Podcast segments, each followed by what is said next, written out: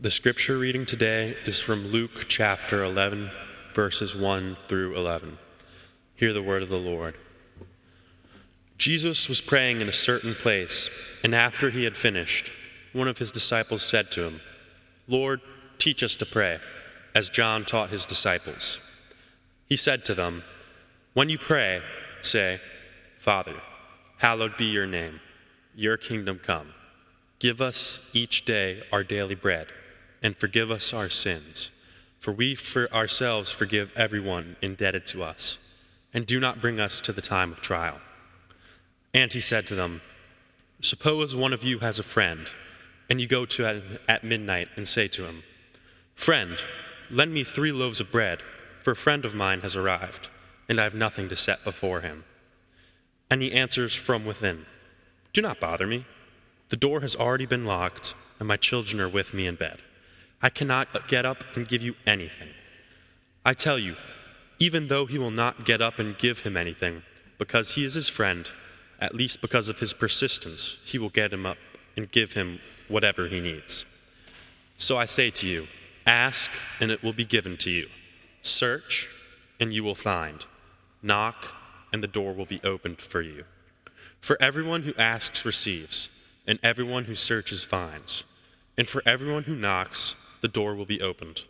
Is there anyone among you who, if your child asks for a fish, will give a snake instead of a fish?" The word of the Lord. Thanks be to God.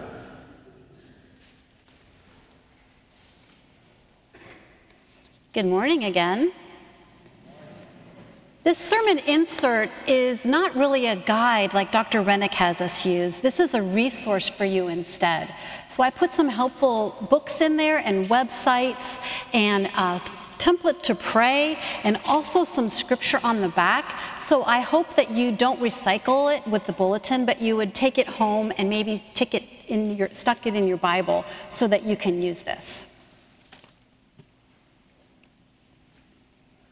In his book, Destiny, Pastor T.D. Jakes tells the story of an ice house and some sawdust and a missing watch.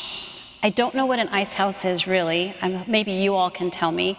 And I'm not sure how sawdust comes into play, but just go with me with this story. A man who owned an ice house lost a valuable watch amid the sawdust inside.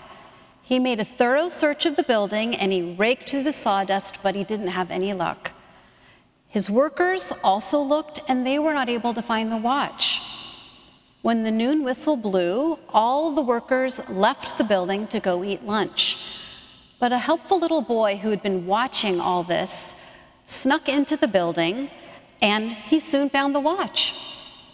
Amazed, the owner asked him, "How did you find it so quickly?" And the little boy responded, "It was simple. I opened the door, I lay down quietly in the sawdust, and I just kept very still until I heard the watch ticking. And then I followed the sound until I found it." This illustration demonstrates for us the power of quiet listening, of insight and persistence, and these same qualities help us when we pray. Please bow your heads with me. O Lord, may the words of my mouth and the meditations of each one of our hearts be acceptable in your sight, O Lord, our rock and our redeemer. Amen. In the scripture passage from Luke that Weston read for us, we heard a less familiar account of the Lord's Prayer. Now, while Matthew's passage is something we know a little better, we will look at that actually in the sermon in a bit. I wanted to use Luke's passage as our springboard on prayer for a few reasons. One, it's unsettling because it's not as familiar to us, and therefore it sort of grabs our attention in a new way. And two, the setting of the story gives us more insight into Jesus and his own prayer life. And we will find that both versions of the Lord's Prayer help our understanding. Luke in his gospel highlights the importance of Jesus' prayer throughout the story of Jesus' life. We see that Jesus is at prayer at his baptism, before he chooses the disciples, before his first prophecy of his upcoming suffering and death. We see Jesus pray at the Transfiguration and before his betrayal and arrest. Jesus places value on his connection with God. So we shouldn't be surprised that Jesus' prayer life evokes a request from one of his own disciples for their own prayer from their rabbi. At that time, it was very typical for rabbis to teach their followers special prayers. We see that John the Baptist taught his own disciples a special prayer, and that was probably another reason why the disciples asked Jesus for their own prayer. None of this is unusual. But the first word that Jesus recites in this prayer is quite unusual. Jesus uses the Aramaic word Abba, which means daddy. That specific word form is never used in Jewish scriptures. So right at the get-go, Jesus is teaching his disciples to address God in a tone that's less formal and more cherished. Jesus is encouraging his disciples to have a relationship with God that is something they are not used to at all. Jesus then teaches his disciples, "Hallowed be your name, your kingdom come." Jesus invites his disciples and all who learn this prayer to glorify God and to seek God's will, God's order, rather than our own will in our lives. Jesus wants his disciples, his followers, to put God on the throne where God belongs and to take ourselves off.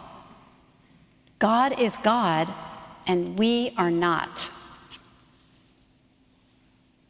Give us this day our daily bread encourages the disciples to seek God for their daily needs.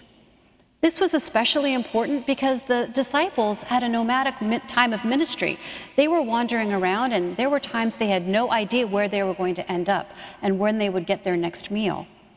So this daily provision is important to them, but it goes beyond just practical needs. It includes spiritual needs. Our lives are not nomadic, but we are to trust that God will provide what we need for us physically and also spiritually every single day. The next line in the prayer stresses being in right relationship with God and with others. Forgive our sins, for we ourselves forgive everyone indebted to us. Here, Jesus is teaching the disciples the importance of confession, repentance, and forgiveness for a godly life. And finally, Jesus teaches his disciples and us to lean on God and lead us not into temptation.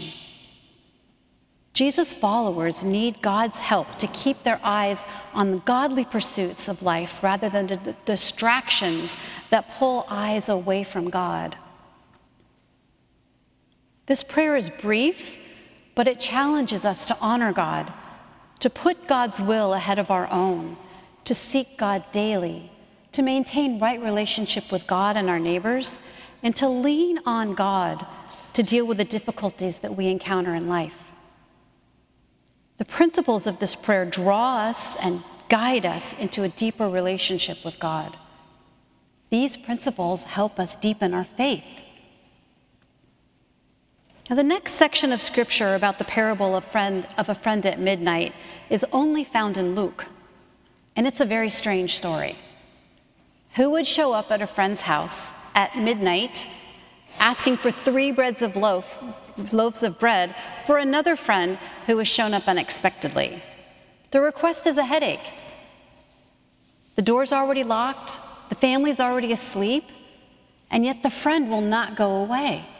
This friend is tenacious. Reluctantly, the friend gives in to the request because of that persistence. It's not necessarily out of the goodness of that friend's heart. Jesus does not use this parable to suggest that God only answers prayer because God's tired of us just bothering him all the time. Actually, this is a rabbinical teaching format that Jesus uses, and it highlights the doctrine of lesser to greater. If the unwilling friend finally agrees to provide 3 loaves of bread at midnight, how much more will a loving God who wants to meet the needs of his people respond enthusiastically?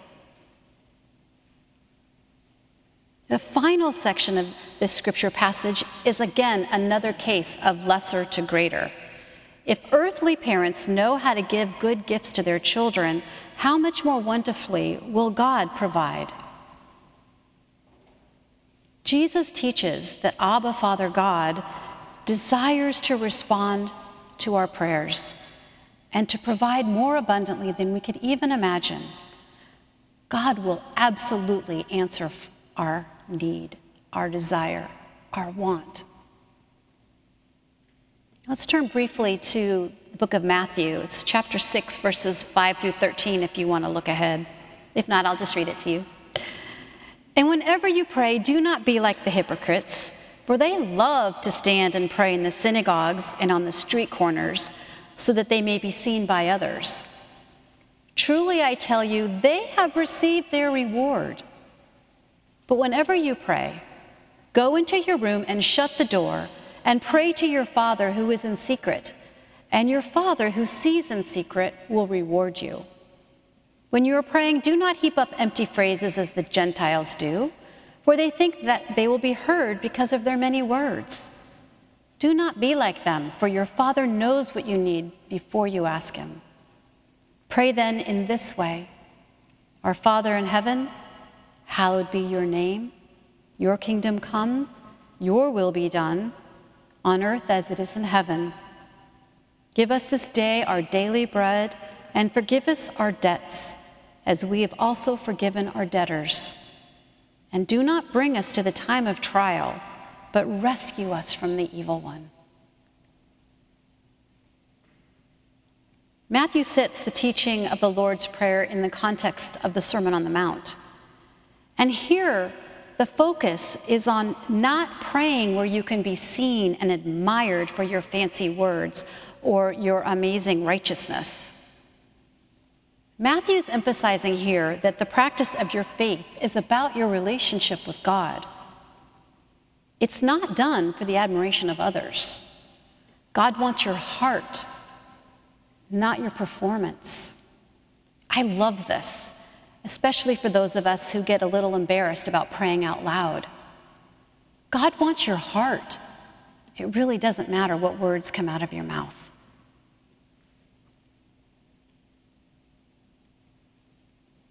We are to praise God and honor God. We are to follow God's will and seek God's kingdom on earth before our own desires. We are to turn to God daily for our needs and to be in right relationship with God and with others. We are to trust that God will stick with us and help us so that we keep our eyes on those things that are godly and not corrupting. Luke emphasizes that we're to think of God with great intimacy, as our daddy. Luke also stresses that we are to bring our hopes, our needs, and our desires, and expect that God will answer us. Matthew stresses that our prayers are not to be offered so that others will admire us, but rather God wants relationship with us and a healthy connection rather than beautiful words. So now that we have a fuller understanding of the text, and Matthew, I just threw that in as well, how do we apply these lessons to our lives? How do they fit into this sermon series that we've been looking at during the summer, Contours of Faith? I think prayer is crucial to deepening our faith. You wouldn't drive a car without filling it up with gas or charging the battery, right? Prayer is the practice that we use to restore ourselves, to fill us up, to equip us for what is ahead by the power of the Holy Spirit. And if we don't talk to God on a regular basis, we're only going to draw farther away from God. And even worse, we'll be doing life under our own power. That is the way of burnout, loss, and sometimes disaster. Jesus modeled a life of prayer. He taught us to seek intimacy with God regularly and to bring our requests to God with the expectation that God will hear and respond generously. Jesus also taught us to seek God's will and not our own. But to do that, we have to know what God's will is. And we learn it by reading scripture, by listening to biblical teaching, and by listening intently to God. Many years ago, even though I grew up in the church, and even though I have pastored in a lot of different churches, my faith wasn't as deep and as focused on God as it could have been or should have been. I didn't have an expansive prayer life, and while I thought I was being led by God, actually, I think I typically ended up doing what I thought was best. I didn't regularly seek God's way.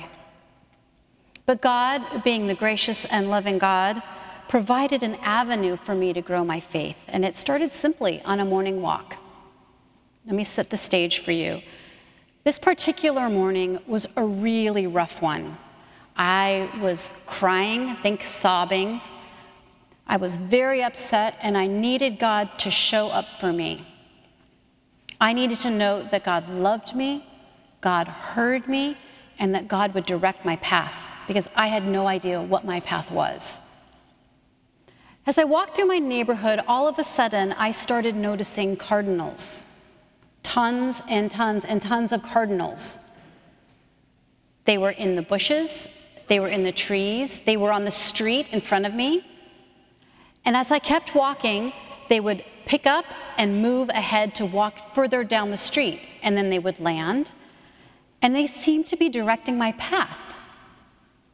And I started to sense in my spirit that God had sent those cardinals for me.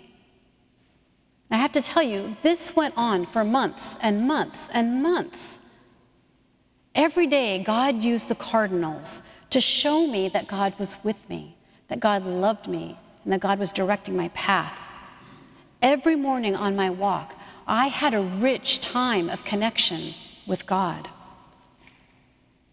Now, during that time, I was also involved in some really good Bible studies, and I was with a great group of women who were praying for me and encouraging me. And God's scripture gradually tuned my heart and my spirit to God's still small voice. Because I learned to seek God's will through his word, through prayer, I became more like his son, Jesus. I became more kind, and more loving, and more joyful, more patient, and more faithful. Slowly, God stopped using the cardinals to announce his presence. And I'm sure that that was because God wanted me to rely on God and not his creation. Now, to this day, I have never encountered cardinals like I did in that season. But I still hear God's still small voice when I ask for direction, and I seek God's will, and God regularly shows up for me to show me that he cares, he hears, and he directs. All these blessings came because of an active prayer life, and God used those dear miracle cardinals to get it all started.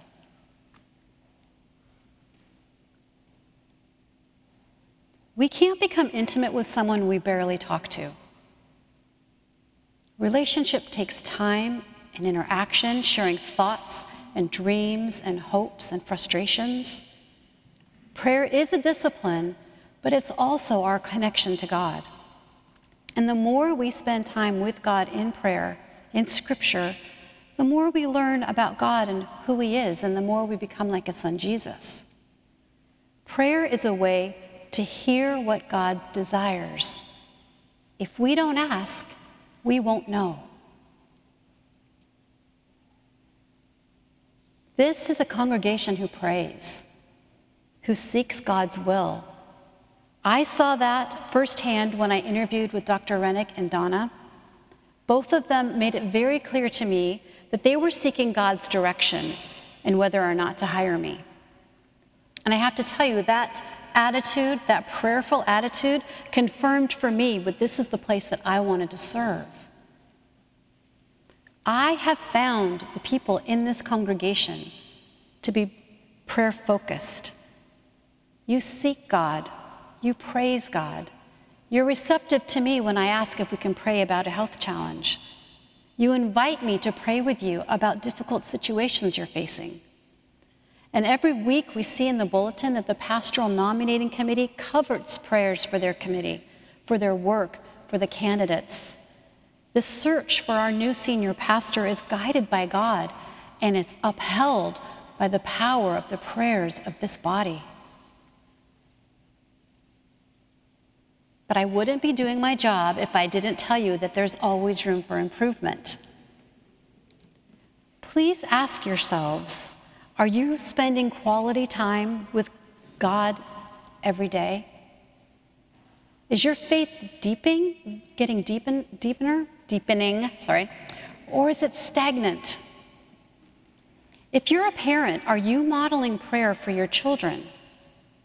Do you have prayer as a family? Do you help bring your kids to God's face and pray with them over difficult things they're facing? What would you think that God would say about your prayer life if you asked God about it? Before I close, I want to touch on two topics that cause impediments to a compelling prayer life. The first is not knowing what to pray. Sometimes an issue is so big and so overwhelming that we don't know what to say. In those circumstances, turn to the Holy Spirit. In Romans, Paul writes, "Likewise, the Spirit helps us in our weakness, for we do not know how to pray as we ought. But that very Spirit intercedes with groanings too deep for words." It's okay if you sit before God and you don't say anything. Ask the Holy Spirit to pray for you. And again, just to remind you, God is more interested in our hearts turning to Him than He is with the words out of our mouth. Don't let not knowing what to say stop you from reaching out to God. I think the bigger impediment to a satisfying prayer life is unanswered prayer. There are times that we ask, but we don't see anything. We don't see God in action. We don't hear God in action. It's almost as if we're praying to a stone wall.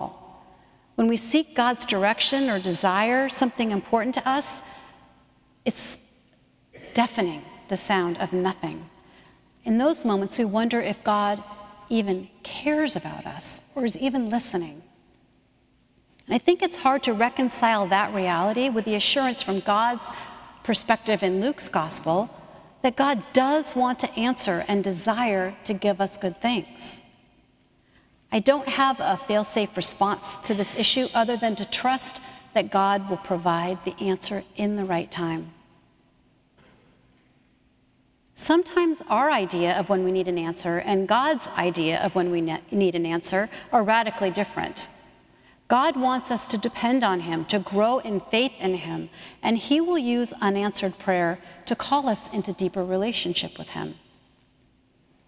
I want to thank someone, a deacon, after the first service. They gave me another reason God sometimes gives us unanswered prayer, and it was out of the Garth Brooks song, "Unanswered Prayer." If you know that country song, the theme is sometimes we ask for something and God wants to give us something even better than we expected. So God doesn't respond to our prayer, but instead provides something even greater than what we've expected or asked for. A final reason that God doesn't answer our prayers is maybe we are not in right relationship with God or with another. God wants us to deal with our unconfessed sin. So before God responds to our petitions, we must address the areas of sin in our lives. We need to go back and right the wrong before God will respond to our prayers. Unanswered prayer is the prompt to look more deeply at our relationships and see if there is something there we need to deal with. Unanswered prayer is a vast topic, but hopefully these suggestions are just enough to get you thinking about why there are times God might be silent. Prayer builds faith and deepens our relationship with God. We also know that we're to be persistent, to trust that God hears us and will provide what we need. And finally, God wants our hearts and not our performance. We don't have to sound amazing. We just need to be authentic. Do you remember the story from the beginning of this sermon? The young boy had success because he quieted himself and listened. You will find a deeper faith and a richer relationship with God when you quiet your heart and you listen to God's still small voice. God is calling you into deeper relationship and connection with Him through prayer. How will you respond? Let us pray. Holy God, we thank you that you love us and care for us. We thank you that you've given us prayer to connect with your heart, to hear your voice, and to turn to you. Lord, speak into our hearts this week and help us to see areas where we may grow closer with you. We ask that you strengthen and nourish and encourage our prayer life with you. We thank you, Lord, through Jesus' name. Amen.